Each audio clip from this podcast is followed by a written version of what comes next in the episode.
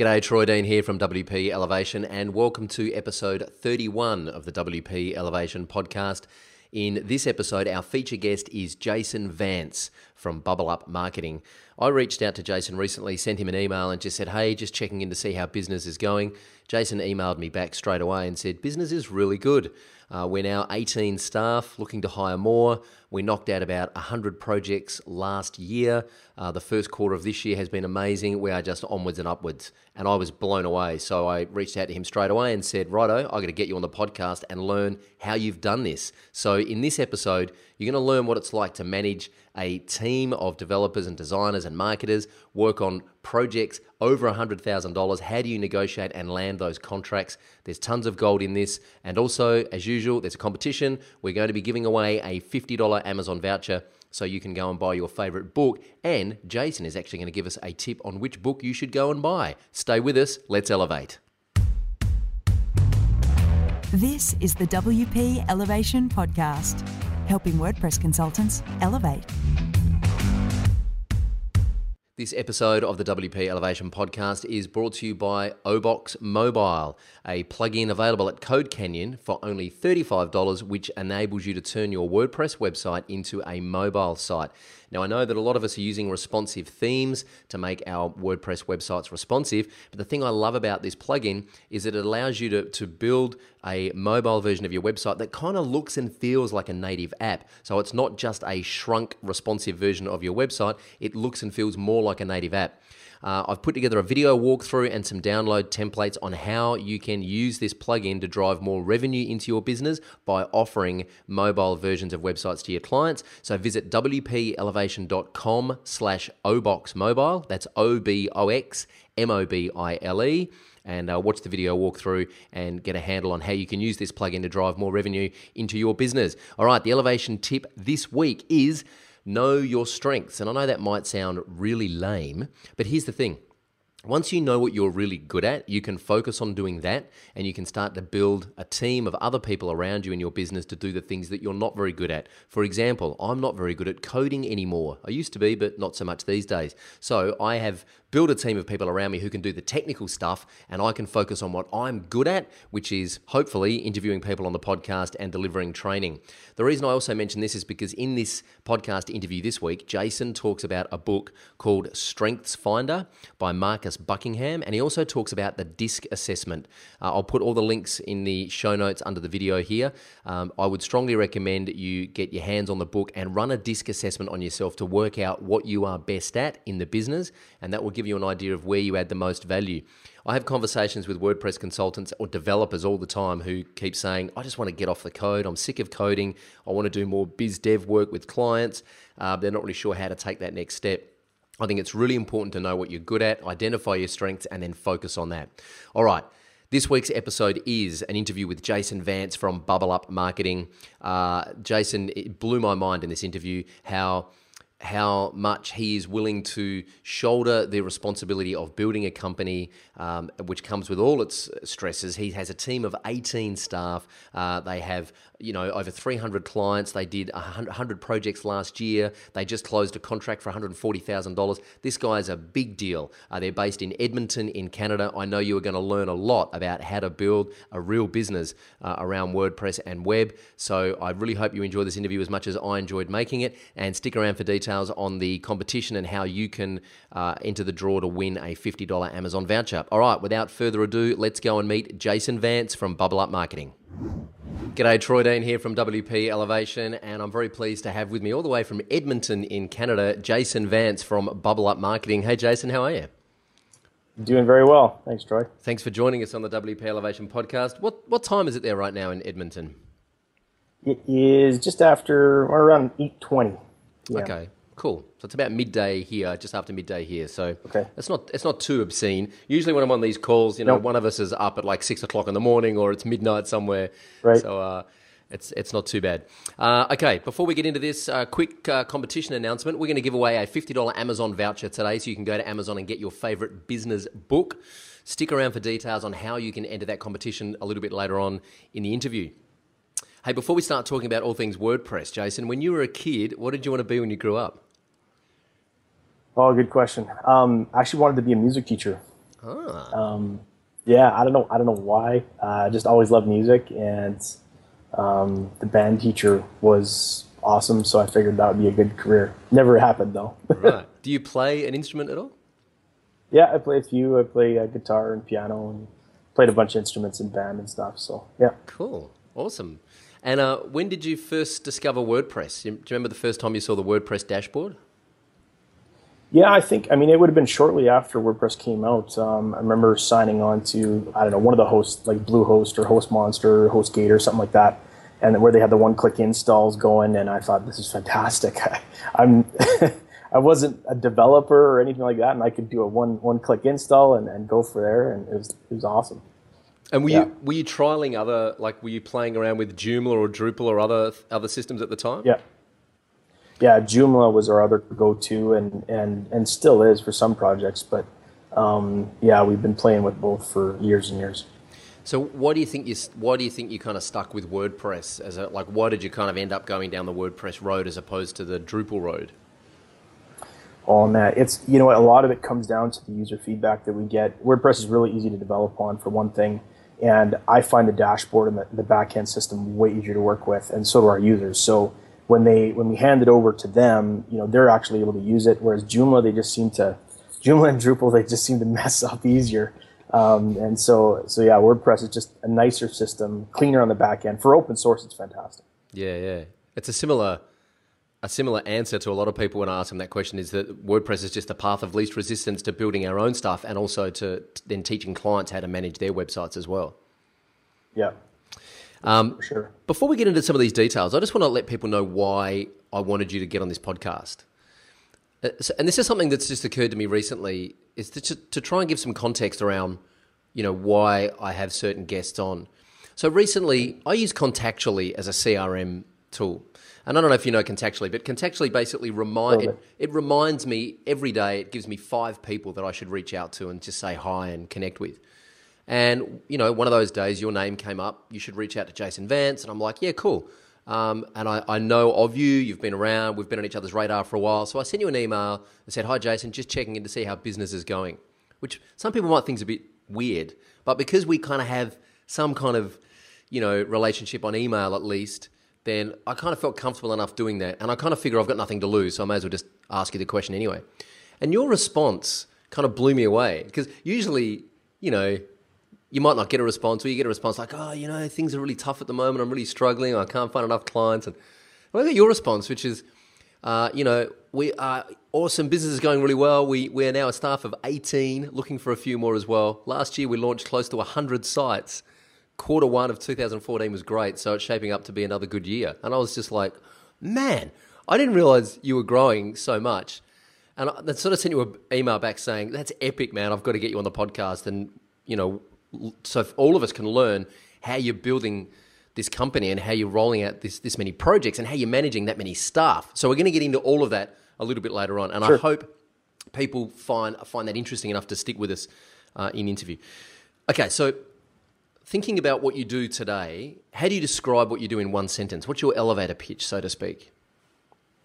Well, now I mean it's it's evolved specifically in the last couple of years, but usually you know, when people say, okay, we're in marketing, um, I usually just say we're an outsourced marketing company. So we'll take everything from strategy, branding, through to, you know, print design, web design, what app development, whatever they need at the time. So it's kind of taking that um, mid-market approach where they haven't found a marketing company yet, um, or a, a, marketing person to hire. We're that we're that go-to source.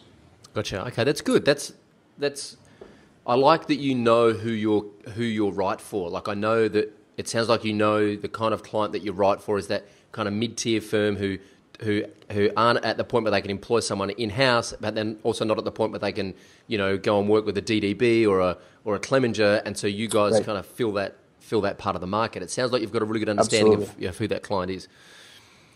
What do you spend mm-hmm. most of your time actually doing day to day? Are you still uh, still installing WordPress and the one click? Uh, no, no, no, not at all. Um, you know, most of the time it's it's either a meeting with clients um, or or with staff. Usually, those are the two things that I'm doing. Um, my responsibility in the company is is overall management, taking on some of the large accounts, and doing some strategic business development. So that's that's what I spend my days, you know, hammering out. So no, I don't don't do any design, no coding, nothing. Do you uh, do you strictly like, business stuff? Do you like the fact that you're doing the business stuff, or do do you kind of miss being on the tools at all? Not at all. I actually I cut my teeth on SEO. That's where my, my home is, um, and I even haven't done that for, for a number of years now. But um, so I'm I'm quite rusty, and I'm happy to to just be in business. I, I love the business side of things. So yeah, that's yeah. where my passion's always been. Yeah, awesome. What's the one thing that keeps you awake at night? You know, I would I would say cash flow is probably the biggest um, issue when when we're dealing with you know 18 staff like we have and and uh, the banks, for whatever reason, they don't like knowledge based industries. They, they don't like backing. If I had a fleet of trucks, they said that's great, but they just don't like it when uh, you know everything that we have is in our head, right? So, um, so yeah, that's the hard part. Is it's it, we have no bank backing, so cash flow is always tight, especially when you grow. Like we've grown 400 percent in the last two years, so it's right. that kind of growth and staying in the black is always just the the most important thing we do. Yeah.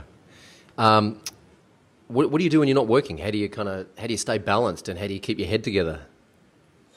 Balance, yes. Uh, you know, I've, I have a young family. I have three young kids, uh, and so anytime I'm not working, it's it's with the family, doing sports, doing whatever. That's that's the focus is family time right now. So, um, awesome. and and it is it's crazy at work still. So as long as I can bookend my days and make sure that my kids are taken care of in the mornings and at nights, um, and then when they're in bed, then I can go back to work and do some other stuff. It's funny. I, well, I, asked, I, remember asking someone that uh, early, early, early days of the podcast. I said, "What do you do when you're not working?" And they just looked straight down the, the Skype camera and they said, "You don't have kids, do you?" And I'm like, "No, I don't." They went, if you had kids, you wouldn't ask that question. yeah, fair enough. Um, okay, so if you could, uh, I, this is slightly different to the what keeps you awake at night question, but if you could wave a magic wand and fix one thing in the business right now, what would it be? Yeah. Um, I think it would actually be uh, one of the biggest challenges that we faced over the last two years is is process development. So if, if you take into consideration when you're doing a project by yourself or with one or two people, it's actually communication's easy. You're in a small office, you can yell at each other next door and I mean, right now we've got staff that are literally from coast to coast in, in Canada, and and then we've got you know one in the U.S. And so we're, we're virtual. Some of our team is virtual. I've never even met some of uh, you know one of the staff members, and um, so yeah, it's it's process development. Now we're dealing with projects that are seven people need to be informed and communicated and making sure everybody's accountable on. That's the hardest part. So if I could wave wave a wand, that's what I'd focus on for sure. What do you use for, for project management out of curiosity? Um, we've used Active Collab for a number of years. Um, we're, we're heavily invested in that, and that's it's, it's hard to move away from. Yeah. Um, I think right now we've got an IT company that has also built a, a project management tool that we've had some hand in helping develop, uh, you know, from idea perspective. And uh, it also has a good CRM component, and so we're likely moving to that in the next few months. Yeah. Mm. It is hard to move away from tools that you've been using for quite a while, isn't it? Very, yeah, very much so. Yeah, it's it's a big investment, and it and it just it kills productivity as soon as you move that tool. It's tough. Yeah, yeah. Um, all right, let's talk about uh, let's talk about uh, bubble up marketing as it is today. And I'm just going to pull up. I'm just looking at your site here. Sure. And um, so tell me tell me what's the what's the thing that you're excited the most about? I, I, want to talk a little bit about growth and staff and hiring and all that kind of stuff. Yep. But before we get before we get into the nitty gritty, tell me what's the, the thing that you're really excited about the most at Bubble Up right now? Well, we're moving more into the I would, software development side, um, where we're playing. You know, we're taking WordPress and we've built our own plugins and tools and things like that, and we're always we're playing in that, but um, we just find, uh, signed a six-figure contract with um, with a sports company, and so we're developing a series of websites for them, but also a, a full back end for all of their player management and, and everything wow. else. And so it's it's a it's a ten month project, and uh, that's that's going to be fun. I'm I'm super pumped about that. Wow. And uh, and then some and then we're doing dealing with some government work um, on um, on transit applications where we we're dealing with GPS app development and um, you know, where's the bus at, basically. So uh, that's that's another fun project that we're getting involved in right now. Where's the bus at? That's great. Um, Yeah. Hey, so let's talk about let's talk about the sporting contract for a second. How do you how do you? This is something that I've always struggled with, and uh, how do you how do you quote on a job that big? Like, how do you not burn yourself? So. He, here's the thing, Yeah. right? You go to WordCamps and I go to WordPress meetups all the time and talk to freelancers, and they're all like, "Oh man, you know, I got this job. I got like my biggest job ever, and it's you know, 12 grand for this website and then you talk to them three months later and they're like it's killing them they, there's no profit in it you know they've, they've just completely uh, they've completely um, you know toasted themselves how do you how do you negotiate a six figure contract and know that first of all how do you work out the scope how do you know how long it's going to take you said it's a 10 month project how do you know how long it's going to take how do you know what price ticket to put on it and how do you know that you're going to be able to deliver that and still make a profit at the end of it how do you kind of work through that Sure. Um, that's a tough, tough thing to do. Um, we've, you know, I just had lunch with a, a friend of mine. They have a staff of 120. They're they're in software development. They deal in five million dollar contracts all the time, and he gave me some some assistance with it. But you know, um, what what they do is don't quote on hours. Uh, they quote on almost like modular modular development, and so um, now there's two ways to go at it. You can go at it fixed price, which is what the client usually likes, or you can go at it uh, agile, which is what we like, you know, because then we can develop, and it's fairly fluid. But um, but they wanted a fixed price in this particular example. So what we did is we phased it out in two phases. One, we did the software analysis, and out of that, um, you know, we will. I mean, we, we put a ballpark number down on the table based on the labor that would be required for the project. And we thought, okay, team of three or four, you know, for 10 months, we're okay. yep Um, And, and then we add our margin in and all that kind of contingency planning and whatnot. Uh, then, you know, we broke it into two phases. One, we do the software analysis of their existing system. And then we will put a scope on the table with a more firm price, right? So I think the total nut right now is around 140K.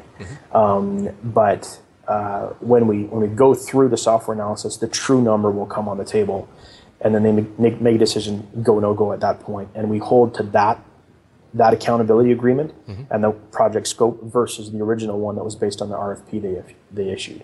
gotcha and so this obviously you're getting paid for the software analysis right Yeah, correct. So I'm just chunking this down to like a smaller project where a, a, a WordPress consultant who might be used to sort of working on five 5k websites is now sort of starting to quote on 15, 20k websites. And Yep. what they're doing is, um, and what I'm a big fan of doing is building a prototype or building like a, a proof of concept at a lower price point so that we can then throw something up in the browser, see how it's going to function and how it's going to feel before we quote on what it's going to cost to have this thing designed and developed into a finished product. So that's so what you're doing is kind of putting in some security, if you like, like a security blanket that will do this amount of work. So we think it's going to cost this much, but let us do this amount of work for this price, and then at the end of that, we'll have a more accurate idea on what the finished product is actually going to cost. Yeah, exactly. Because you really don't know until you do a software analysis on a project that big. Um, you know, you need to get in and get your hands dirty and get your hands on the code and what they're using. What reports do they are they generating right now? You know, basically data in, data out. What's what's being um, what's the current software being used for, and what are their challenges with it? And then once you know that, then you have a better idea of how you want to build a new one. So. And so the uh, your audio just dropped out a minute ago when you were talking about fixed price versus agile. So can you just walk me through the, the kind of the agile pricing again? Is that kind of qu- quoting per deliverable or per module? How does, or is it like a weekly rate? How does that work? Yeah, it's it's per module at that point, and the customer has the capability of changing scope as they go because inevitably they do. Um, they see a, a cool piece of candy and they're like, "Hey, I really want that," you know, and and so then you got to negotiate that out if you're in a fixed price contract. Whereas in agile, you can say, "No problem. Here's we're going to develop to that. It's going to be a little extra, whatever." Um, those open-ended contracts are great, but they're few and far between. Most people like the fixed fixed contract. Yeah. How do you? This is some. This is something that's a big problem for every consultant. Scope creep. How when someone Yeah. comes to you and and you- you're absolutely right. You've hit the nail on the head. Um, you know you get halfway through a project and, and someone's seen a shiny object somewhere that they that they just must have that it might not be it might uh, my approach is always well, well how is this new thing going to help us achieve the objectives that we've all set out to achieve i mean if it, if, it, if it's a new piece of technology that is going to help us then we need to revisit it but is it are we just being distracted by shiny object syndrome how do you have that conversation with clients who come back and say hey jason we need to add a membership portal to our website because all of a sudden membership sites are popular and you know we just want you to throw that into the time and, and, and cost estimate that you've already given us. How do you deal with that conversation? We say no?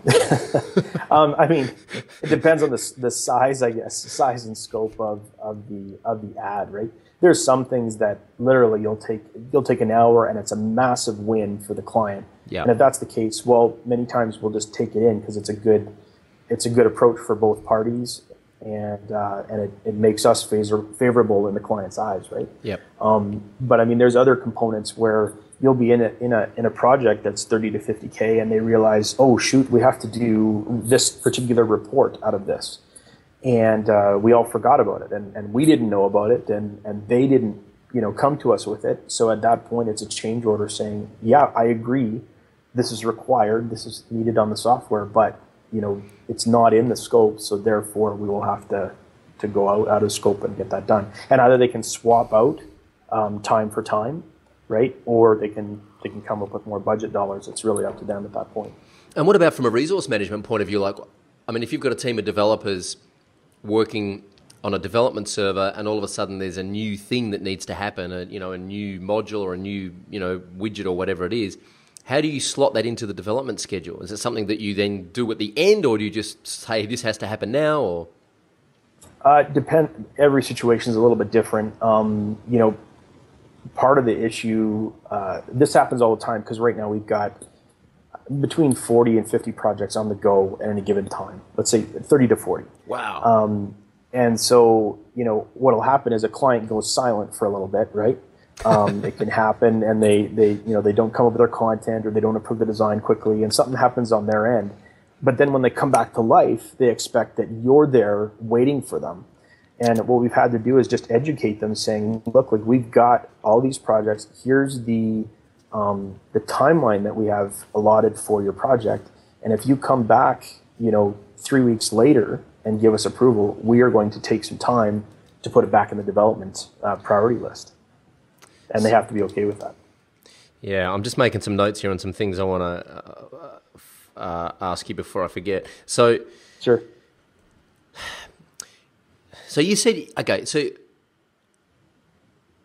so um, again, that's a sticky conversation to have, isn't it? Because a client comes back, all of a sudden, you're right, they go silent for a bit. All of a sudden, they wake up, they get a bee in their bonnet, they come back, and they think that you've just been sitting around for three weeks waiting for them. And so they come back, and and they're surprised that you're not just going, oh wow, you're ready to keep moving on this. Well, that's good because I got nothing else to do. So, right, how do you?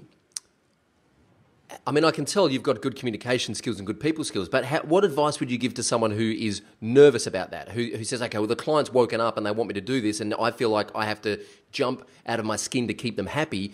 What advice would you give to managing that client's expectations and just letting them know that, you know, hey, there is a, a schedule here that we all need to work to, and just because you've got, you know, a, a bee in your pants doesn't mean that we can drop everything.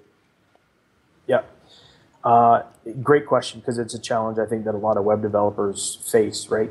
Um, what we have done is if you're having that conversation in the middle of a project, it's too late. Because by that point, um, the customer expects you're dealing with customer expectations and that's the hardest part of anything. So it has to be dealt with up front um, what we have uh, implemented is an accountability agreement between the two parties. So it's, it's separate from the contract it's something that we do at the kickoff meeting and we say okay here's the milestones we're basically setting from the kickoff meeting we, we come up with uh, uh, wireframes at that time. We go through, uh, here's our milestones for content, draft designs, approvals on the client side. Here's what we're responsible for. Here's what you're responsible for. And, and actually, we've, we've implemented, recently, we've implemented uh, almost like a penalty. If, uh, if, if they're late, we're going to charge them um, an additional fee, basically per day, uh, that, you know, for, for being late. If we're late, we're giving them a credit or a discount off the project per day. Wow. So both parties are involved, and our skin's on the line, their skin's on the line, and um, and so far, I mean, we've only had one customer that kind of pushed back on it, but um, it's going quite well, and it's it's they're getting it to, to us on time. wow, so, which is awesome. How do you how do you know like do, how do you know when a client's not right for you? Like, do, how do you know when there's what what are the things that send alarm bells off in your head early on in a relationship where you know at what point do you say you know what? You're just going to be too much of a pain in the ass and i don't want to deal with you and it's not worth it. Yeah. That's probably my my most difficult. I'm a sales and kind of business development by nature and i i i yeah i really struggle with cutting off we've got two runaway projects right now and um, only two we do have out of thir- out of thirty projects, you got two runaway projects, and that's all. That's pretty good, man. Yeah, uh, we have a clause in our in our terms and conditions that says we can nuke it at any time. Um, I don't like to do that. Uh, you know, eventually, if a customer is willing to work with us, we've had customers that come to us. Let's say we quote nine or ten thousand uh, on a site, and and between negotiations, we realize, look, like there's more to do here. And last year we did one that was probably about twenty five thousand dollars worth of development. They probably got for about fifteen or sixteen grand. Mm. Um, be, just because you know we missed some stuff on the scope, they missed some some they didn't communicate some of their expectations, and and we worked together to resolve it, right? But that's a mature client that um, understands business and is willing to work with you. The hardest ones are uh, immature; their expectations are way out of line and they will slam you and they'll go online and write bad reviews, call me a used car salesman, whatever. And and sometimes that's just you can't please everyone. Um, we've had customers. One horror story last year. They came back to us at the very end. They were ready to go. They were ready to push the button to go live, and they wanted all their money back all of a sudden. We don't know what happened. I don't know if they you know ran out of money or they, they didn't want to pay the next half of the bill. I have no idea because um, they were up to the day before they were encourage us, encouraging us saying everything looks good thanks great and then all of a sudden pull the trigger no the salesperson said everything we get all our money back. No. Can we have all our labor back? So yeah that was a tough one but we ended up just not delivering the site and i took them to collections. What are you, you going to do? Wow. Yeah yeah. It's sometimes you got to sometimes you've got to play hardball and stand up and have enough self respect to say, you know what, we had an agreement. Exactly. And uh, yeah. otherwise, they'll walk all over you. A lot of our audience, I know, are going to be learning a lot from you because you, it feels to me like you've kind of been through a lot of experiences that. That a lot of our database and a lot of our list haven't. So you've built this company, you're working on big projects, you've had to work a lot of this stuff out, and I know that they're going to be they're kind of like walking up that hill now, and they're going to be getting a lot of gold out of this. But what I'm curious about is how did you work this stuff out? Did you have mentors or business advisors who you reached out to to, to help you do this? Not really, no. Uh, I think a lot of it was trial by fire. Um, and the, the biggest thing that I could say is, is track your hours. Um, you know, we have our team track in 15 minute increments. So we know, uh, and we do a profit and loss statement for every single job that we do. So we know true cost, um, what our net profit is, where we went wrong, and how we quoted because that can go back to the sales team and they can understand oh you know we, we needed to increase this cost for this module or or it helps the developers figure out oh we should have quoted more you know or we should have come allotted more hours for this particular component or whatever. And so a lot of it is just simply looking at every single project and learning from every single project. And we've had you know our toughest probably uh, projects over the last two years have been ecom projects Mm. As soon as we get into e-commerce, we had no idea the the amount of account management and business consulting that you have to do on an, on an e-commerce. It's not simply slapping some products in, and um, and now we're telling clients really if they have a bricks and mortar store, we're saying look, you need to spend as much time and energy on your bricks and mortar store. Uh, you know how, when you launch that store. Mm. So if you spend a hundred grand on launching your bricks and mortar store, be prepared to spend that much in launching your second location, which is essentially your online store. Yeah. Right. Um, they need to know that it's going to be pain. There's going to be a lot of work, um, and they have to make decisions, and they're going to have to be available for that. And that's, you know, it's tough for them, like, unless they want to just go to Shopify or something, you know. Um, yeah. Big commerce, whatever, and just and and use those pre-canned frameworks, which are great, you know, uh, for for a startup client, right? That doesn't have the money to put into a custom e-com system. How do you um, how do you have that conversation? Like, I mean, we, we, we, I get this question all the time. Well, you know, how come your how come you your websites are priced at that when I can, you know, I can get it outsourced in India for like 300 bucks, or I can go to sites and stores. I don't know whether you have them in Canada, but there's a company here, sites and stores in Australia. They set up a website and, a, and an online store for like 3.99. what do you say when, when customers say that to you? Uh, you know, usually I'll ask them some questions um, that determines what they're really looking for. I mean, when it comes to strictly price shoppers, they just the reality is they just might not have the budget to work with you, yeah. and and that has to be okay. We have a couple of referral partners where you know if somebody walks in looking for a fifteen hundred dollar site, um, we'll refer them out and just say, hey, great, I'm glad to meet you. We're probably not a fit. Here's yep. what we start at, yep. um, and we'd love for you to get in touch with this company. We work with them. They do good work, and they you know it's a one person out of their house. Yep. They're, they have low overhead. They yep. don't um, they don't charge much. They're great. Yep. Right. Gotcha. And so yeah. So, so how do you know your pricing? Like, how do you work out? How do you work out? You know what you where you start, like what your cutoff point is, or how do you work out when a job comes in? How do you say, okay, well, you know, this is this is the this is a fair price for the value that we're going to bring. Right.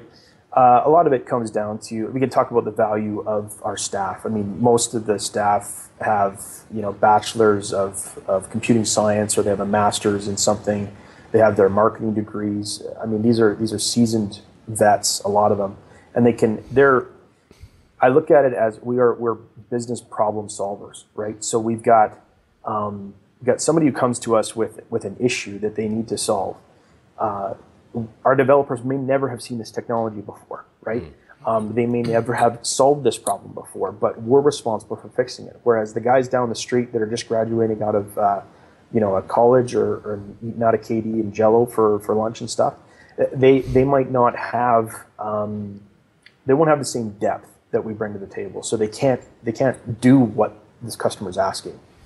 So that's where we usually dif- differentiate ourselves in just in the in the type of projects that we can tackle compared to a typical commercial site that starts five, six grand. But how we how we base this on is, is tracking our, our effort and labor. And we have a, um, a starting price point for all of our sites that we start off with. And then we just, depending on what the client wants, if they want an intranet portal, here's what it's going to cost to build, depending on feature set.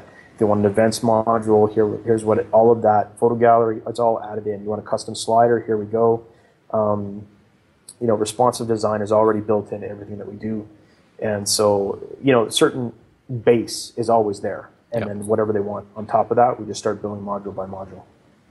Do you itemize things out? Like, do, do, do you itemize project management and account management and design and development, or do you just kind of bundle it into, well, you know, a website's going to cost that much and a photo gallery is going to cost that much, or do you, do you itemize the different kind of skill sets? No, I try not to because inevitably the client, especially if they're price sensitive, they're going to come back and say, "Can you take out this one little line item?" Yeah. And you know, it's hard to pinpoint the specific value of that one line item. So I try to I clump everything together, and here's the base, and the base includes project management, includes um, like contingency override, it, can, it, it uh, a 70 point checklist that we go through on every project that we do, and so that's all included, and the modules are priced separately. So if they wanted to take out a module, no problem, but they can't take out something in the base because it's just it's just yeah. built in. I used to itemize that kind of stuff. Sometimes I still do, but I had a client once said, "Oh, can we take out the project management fee?" I said, "Sure. Do you want it delivered on time and within budget?" Yeah. Well, then we can't take out the project management fee. That's right. Yeah. I'm like, man, come on. some people just don't. Some people, some, some people will never see the value in, in you know, in that kind of thing. Um, what yeah. do you what do you what tool do you use to track your time for your staff? Uh, still ActiveCollab. Oh, that's what they're using, or, or, ActiveCollab, whatever you want to call it. Yep. Um, Yeah, that's the predominant part that we use. Cool. Um, let's talk about content for a second. How do you get? What's your process for getting content from clients on time? Uh, now it's through our accountability agreement that we've set out in the kickoff meeting, and uh, right now what we're doing is we won't show them the design until we get the content. Oh, yes. oh. So it's it's it's it's the one thing that we have that they are interested in, they want, um, and they want to see what it looks like. So we'll give them a checklist because we've we've prepared the wireframe in advance, right? So they know they're going to get a slider, they're going to get three call out actions, they're going to get you know a welcome page, all of you know all of these things, right? Mm-hmm. And we'll give them a checklist that says here's the pieces we want 200 200 words for this, we want you know um, some images for this particular slider, we want whatever. We'll give them the checklist, and then we expect that before we get the design finalized and show them what they're going to see. Um, do you do you know um, Andy Clarke at all from Stuff and Nonsense? No. So he's a no. U- he's a UK designer. Wrote a book called uh, Transcending CSS. He's one of my web design Okay. heroes, and he's had this kind of methodology that he's been. I, I mean, I discovered him like you know six years ago. He's, had, he's got this methodology called designing from the inside out, and that's basically Right. the process he goes through, where he he doesn't do anything until he's got the content. And his argument has always been, how do you know what you're designing until you've got the content? Right. And I see this happen all the time, I- and have this conversation all the time where web WordPress developers are like, well, we've given the client the theme, and now the client's trying to, you know, we're trying to get their content and shove a square peg into a round hole. Yeah. Why, why do you think most consultants, like, why do you think our kind of default setting is to design a theme and then get the content from the client? What, what, like, it makes perfect sense to get the content first, but why do most people do it backwards? Well, I think part of it is driven by the client, um, because some sometimes you get the pushback saying, "Well, I don't know what to write until I see what hole it's going to go in, what cubby hole it's going to go in," and you part of it is just becoming confident in your process enough and understanding the pain points that happen in the in the project development process that you need to say, "Look, we're the professionals here.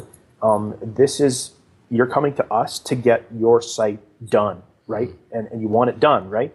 So therefore, you need to follow this process. I mean, when, when we say, look, we've we've done, we did 94 or 97 projects last year, or whatever it is, um, there's some respect that comes out of that, right? Yeah, yeah. Um, or we've been doing this for 10 years. We have some depth here. We know what we're doing. It's you've got to come and you've got to have an element of trust to work with us. Hmm. So they need to follow our process. I, I like the fact that you don't show them the design until they get the, until you get the content because the design is the thing that kind of uh, uh, everyone's lizard brain they like like they want to see the design because that's the shiny skin like they want to see you know how sure. sexy is our new website going to look so that's a real uh, carrot that you're dangling well as soon as you give us the content we'll show you the sexy skin you know Exactly. I like it- it Yeah, it's because as soon as you give the design, then we found that that's when they stall. It's like Yep. they almost think the project's done at that point. Yeah. Ah, that looks really cool. Yeah. Okay, now let's go do something else. Yeah. Right? And and no, you're not done yet. Yeah. We've only just begun. yeah so do you show, when you how do you present designs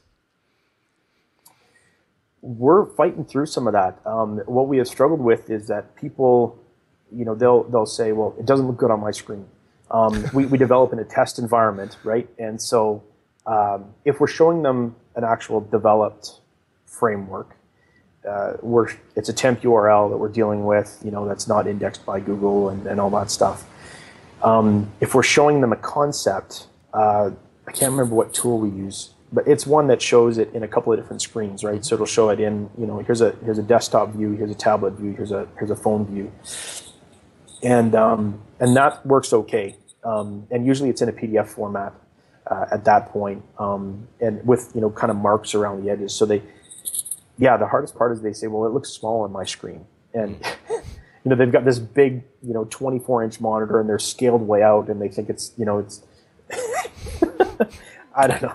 So you got to jump through the monitor and try to show them, no, this is what it's really supposed to look like. Yeah, yeah. Um, but we've experimented with everything from having them come into the office, um, you know, because some of our clients, a lot of our clients are local, they're in our area, so we can actually have them in the office and show them, here's what it is. We had a browser issue the other day where, you know, we, we showed the client, they said, oh, it looks terrible on, on a bunch of our computers in, in-house. And we determined, though, they were using IE7 or something.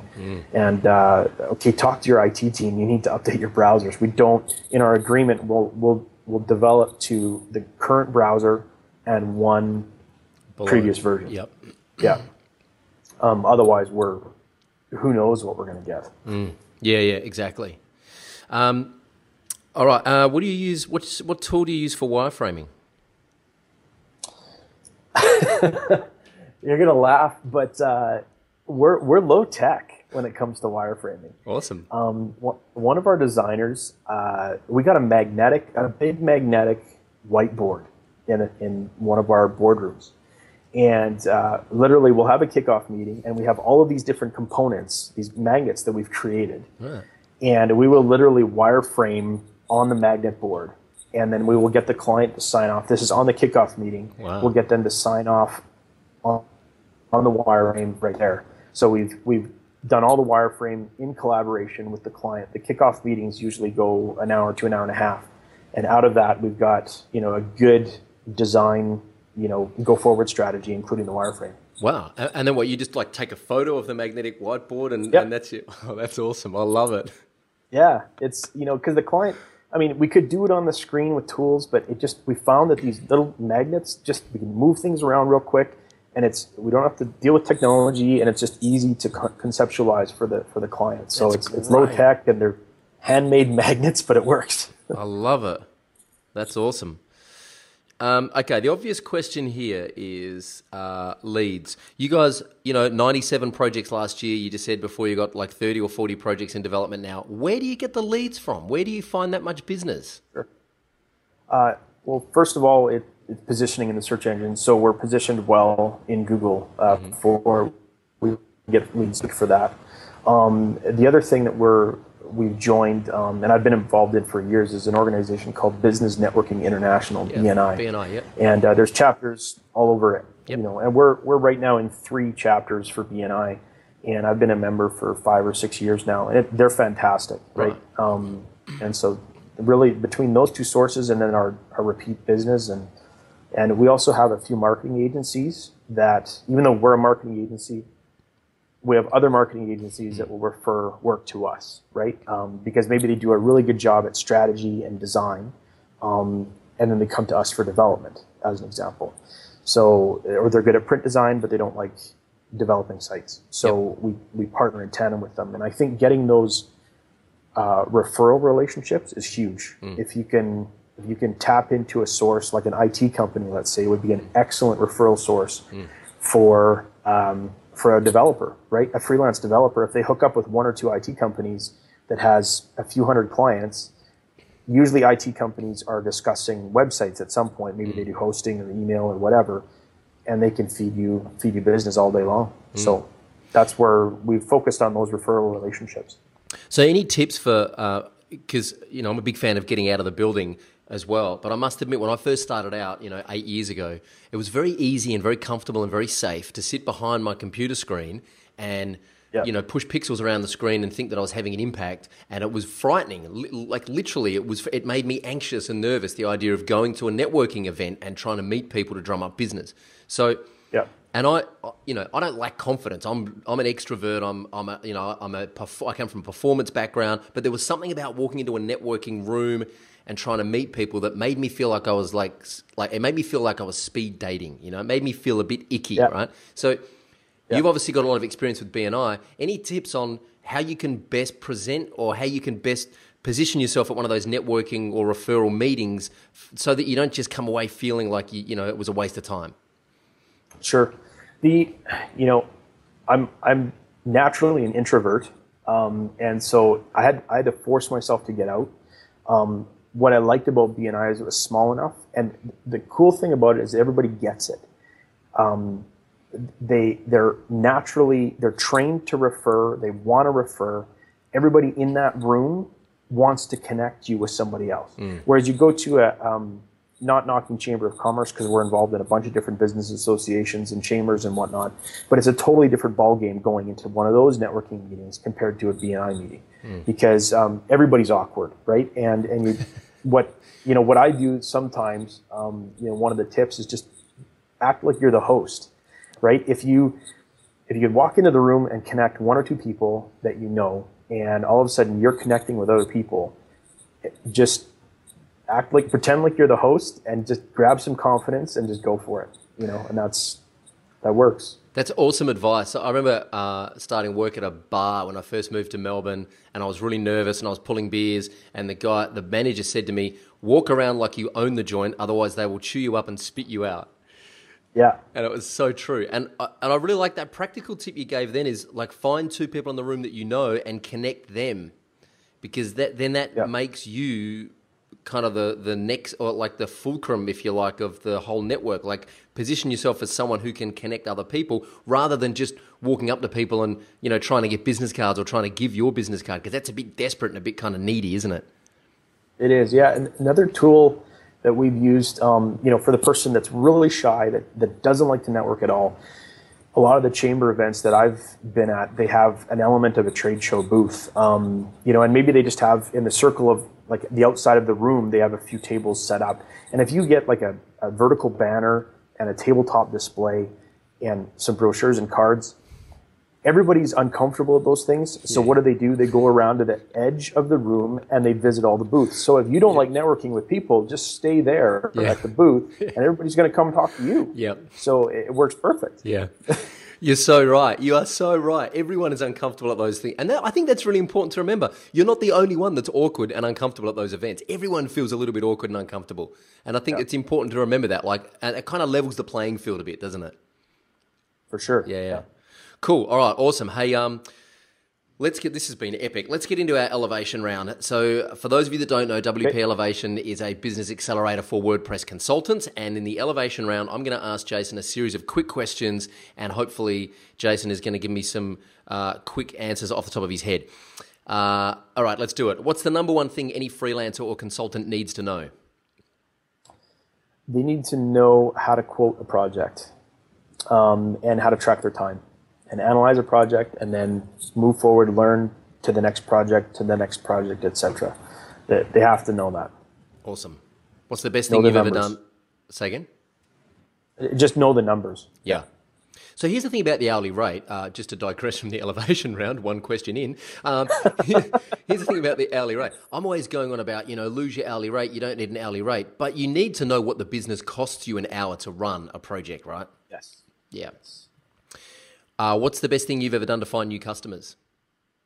Uh, join BNI. There Yeah. we go. Hands down. Yeah. How do you stop competing on price? just don't. if if they're not a fit, don't don't go there. Awesome. Um, find some other people that you can refer to, and and uh, the only other thing that you could do to compete on price is build a better tool, a more efficient tool that's going to save you money, but then you can charge this value, but your your cost input is, is down lower. Um, so either use technology to drive your price down because you're more efficient, Yep. or just don't take it on. Yep. Awesome. Love it, love it, love it. Any tips on writing better proposals or increasing your conversions of your proposals? I would say get really detailed um, so that they everybody knows what you're going to deliver. Because if there's questions, the whole thing about is managing customer expectations. So if you can get a detailed proposal, most of ours are between 15 and 17 pages, Wow. um, and and that's a standard like six thousand dollar type website, right? Um, with a full accountability agreement in place. So it also differentiates you from the next guy who's giving a one page quote, Yep. right? Um, you've got a fully branded, bound, professional cover, you know, proposal that you're giving out. Yep. Uh, nice one. Favorite tool or system for CRM? CRM, I haven't found a great one that I like. Um, I think most of them are way too complex for most of us to to be bothered with. Um, we just finished using Microsoft CRM, um, and now we, we're using a simplified version, project management slash custom developed tool that we have, and uh, you know spreadsheets work really well. if you want just to start out, you know, just use yeah. Sometimes Excel's just your best friend. I've asked that question to some, you know, some people who I thought were like, you know, really big, influential entrepreneurs, and their answer has been, "I just use my Gmail inbox." Exactly. Uh, what's? I think I know the answer to this question. What's the best way to keep a project and a client on track? Yeah, the, I would say our accountability agreement that we put in place make sure the customer knows exactly what you're delivering and what they're delivering and when you're delivering it. Love it. Uh, any ideas for getting referrals from your existing customers? You know, we we have a bit of a referral program um, where we put one of our customers, anybody who gives us a referral, we put them into a draw, and every quarter we you know draw for something fun like a you know a Kindle or you know an iPad or whatever, maybe dinner dinner out and tickets for something. Um, but uh, yeah, every client that walks through, we do. Um, I write a letter. We have a, a, standard letter that goes out introducing the client team and all that kind of stuff. I don't I don't know most of our clients. I haven't met them even some of them. So I sign off and say my door is always open, and you know we want to give you a great experience. Feel free to check out our referral program, and that's that's worked out pretty good. And then BNI has been fantastic as well. Great. And uh, what's the number one thing you can do to differentiate yourself? That's a tough question, um, and it, it's a good one. I think I'm a big proponent of doing what you're you're passionate about. So follow your passion and get really good at your craft so that you know what you're good at and what your skills are good at. If you're really good at developing and you can do some really cool stuff, then be the best at that. Mm. Um, find out what your strengths are. StrengthsFinder, like by Marcus Buckingham, you know, is an awesome book. Uh, do a disc assessment or a colors assessment on yourself, um, just so that you know what you're good at and where you fit in the whole business world, right? Mm-hmm. Um, but feed that passion and build your skill set because it, as soon as you do that, you will be a bit of a you'll be a magnet because mm. people will come out of the woodwork to talk to you because you're the best at what you do. Yeah, awesome. That uh, is great advice and worth the price of admission, ladies and gentlemen. And for a free podcast, that's not too bad. Uh, that concludes the elevation round. Hey, so, what's that book? StrengthsFinder, is it? Yeah, StrengthsFinder. Um, the author is Marcus Buckingham, um, and it's got a tool in the back. If you buy the the actual book, um, I think it's a Gallup poll sponsored book, and you can go and ah, yeah. it'll it'll give you all of the different strengths that you have um, as an organization or as as yourself, just naturally. Well, we're going to give away a $50 Amazon voucher, so you can use that to buy StrengthsFinder. And here's the deal. So, we're interested in how you're using WordPress for large, complex projects, yeah? So leave your comment underneath this video, maybe with a link. Hey, we'll make this a bit of a, you know, chest beating competition. Show us the most complex, amazing, mind blowing thing you've done with WordPress. Uh, leave your links and your feedback underneath the video, and I'll get Jason to swing by in a few weeks and award the prize. And you will pick up a $50 Amazon voucher to spend on whatever you like, but preferably a book. Um, one question that occurred to me so you're, an, you're a marketing agency. I have a lot of WordPress freelancers who are developers and they they're not interested yep. in doing a lot of client face work. Like they're not interested in building a business and building a team and becoming an agency. They just want to be an awesome developer. And they and they're always saying to me, "Well, how can I use this positioning stuff and how can I you know use what you talk about if my clients are actually marketing agencies, right?" So here's a question. If you if a freelance WordPress developer popped up on your radar who was technically really good, how yep. should they go about getting your attention? To get my attention, you know, it's actually not that hard. Sometimes they come through my technical manager, um, you know, to get my attention. I think, you know, I get inundated with people from India and, and different countries and, and, saying, I'm good at this or I'm good at that. And, and most of those I just ignore. Mm. Um, they need to really refer refer in. A lot of them come from my staff. Like we, we're, we're engaging one guy right now. Mm-hmm. Um, he worked with one of my staff or a couple of my staff a number of years ago. And he's fantastic. They said he's the brightest guy they've ever worked with. He loves working from home. He wants to do that. He doesn't want a job, otherwise I'd try to hire him. Um, and uh, and yeah, but he, so I'm using him for special projects, some stuff that doesn't fit within our wheelhouse. Um, and maybe a strange CMS, larger projects, something, some weird app development, mm-hmm. and I'll, I'll I'll siphon those special projects off to him because I know he can handle that, and it and we can experiment with that relationship mm. um, versus trying to fit that within my my core you know development process and team. Mm. So that's that's how I've usually it comes through referral. I would say to so get what, to know. Yeah. So what doesn't work? Like uh, uh, you know, obviously someone just cold emailing you. So I'm trying to work out. Yep if we can work out what doesn't work, then maybe we can work out, yep. you know, what does work and, and how how a freelance developer could get the attention of an agency like like Bubble Up or like you know the thousands of other agencies around and say, hey, I'm a freelance developer, I've got some capacity, I'm really good at what I do, but how do you, how do they how can they cut through the noise and and stand out from all of the cold emails and, and the cold calling that you get? Yeah. I mean, I will look at the odd uh, email. It depends on my what my day is like, right? Um, but really, more often than not, if they're if they're willing to pick up the phone and call, mm. and and they get through my receptionist, right, and uh, and they get through to me, uh, or at least leave me a message or something like that, and say I'm sending you an email. Watch out for it. I want to sit down with and, and chat with you about this.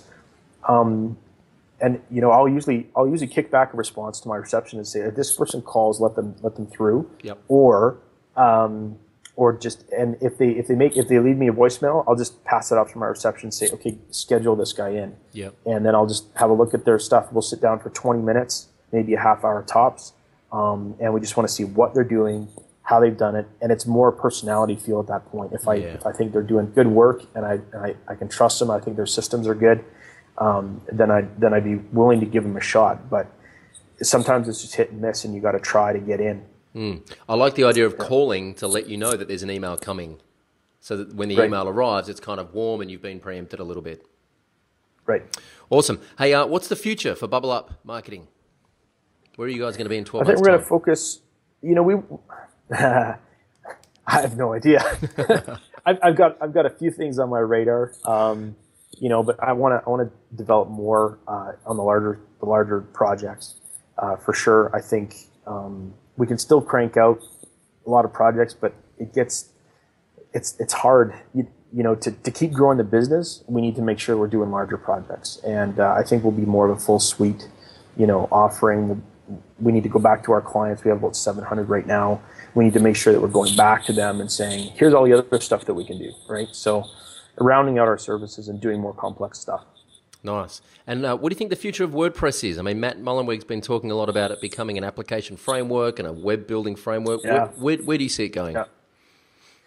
Man, I, I, I don't know. I, it's come so far from when it started, you know, mm. and, and sometimes you still combat the, the fact that people are thinking, isn't that that free blogging tool? Yeah. You know, and yeah, yeah, it is, but it's come so much, you know, so much further, I guess, than, than that now. Mm. Um, I see yeah, like a, a development framework um, that we can we can do some really cool stuff with. Just the stuff that I see that we can use with WordPress right now, it's just phenomenal. Like everything from I don't know custom ecom stuff that we're that we're doing. Um, I do see some.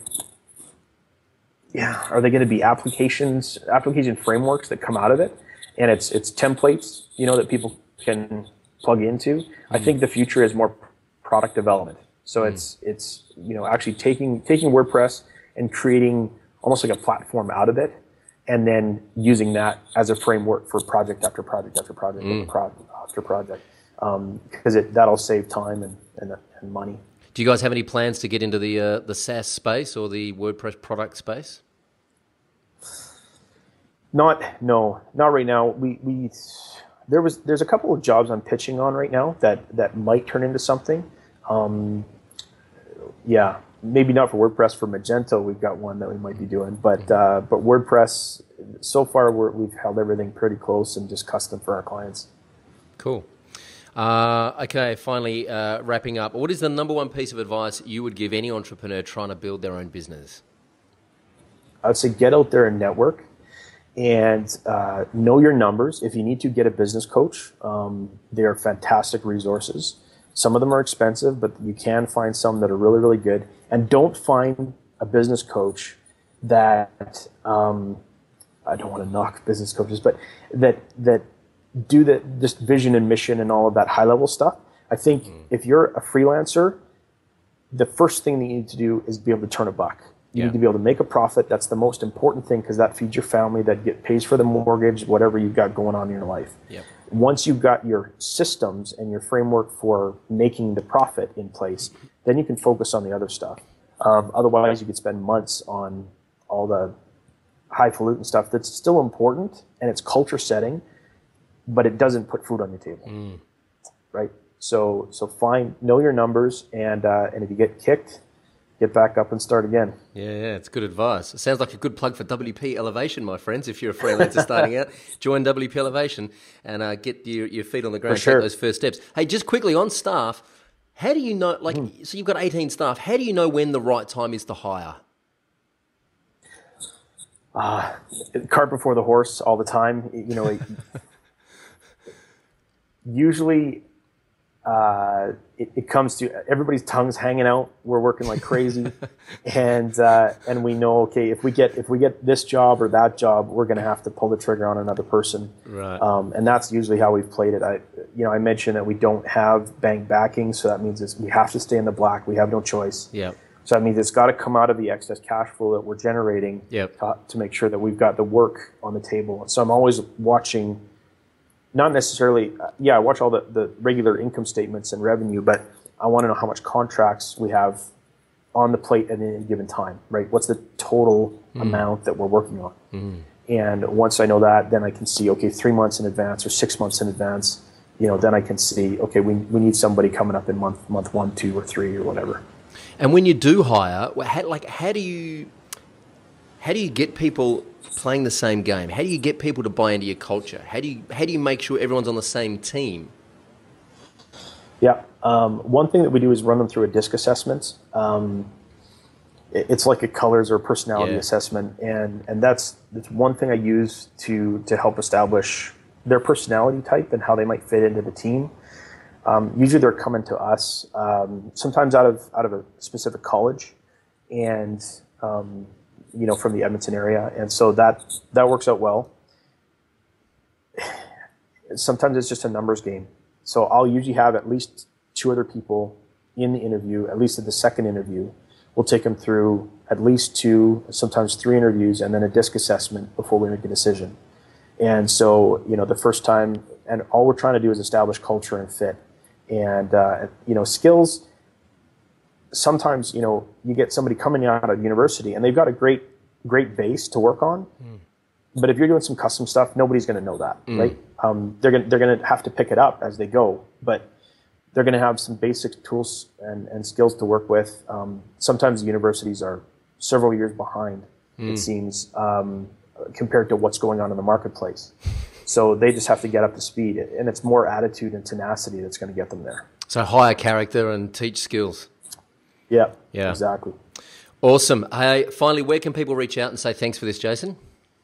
Sure. Um, you know, they can reach me. I'll give you my email address. It's uh, jason at bubbleup.ca and shoot me an email. And um, out of one of the many that I get every day, I'll maybe maybe put um, WP elevation in the in the subject line so I know what's going on, and that'll that'll hit my radar better. So. Awesome. Uh, last question: Who would you like me to try and interview, and why? Now, I don't know if you've interviewed it, but Matt Cutts from Google. Have you have you gotten in his no, head? Yes. I haven't interviewed Matt. In fact, he's not even on the list. But that is a great call, man. Uh, yeah, I'd, I, uh, I would yeah. love to see that. I might be able to get hold of Matt too. I've got a pretty good relationship with Justin Cutroni at Google Analytics, so I might be able to hit him okay. up for an introduction. Yep. Uh, Matt Cutts, sure. keep your eyes on your inbox. I'm coming to get you, courtesy of Jason Vance from from Bubble Up. Hey, man, thank you so much for spending so much time with us on the podcast and excusing me while I went and moved my car halfway through. Um, I really appreciate it, and I wish you all the best for the future of Bubble Up, and I look forward to seeing uh, how you guys evolve. Right on. Thanks a lot for your Cheers, time. Thanks, man. Well, I hope you enjoyed that episode and that interview with Jason Vance as much as I enjoyed making it. I certainly learned a lot in that episode that I'm going to be applying to our own business. Uh, remember, this episode was brought to you by Obox Mobile at Code Canyon. It is a WordPress plugin that allows you to turn your WordPress site into a mobile site that kind of looks and feels like a mobile native app, not just a responsive site.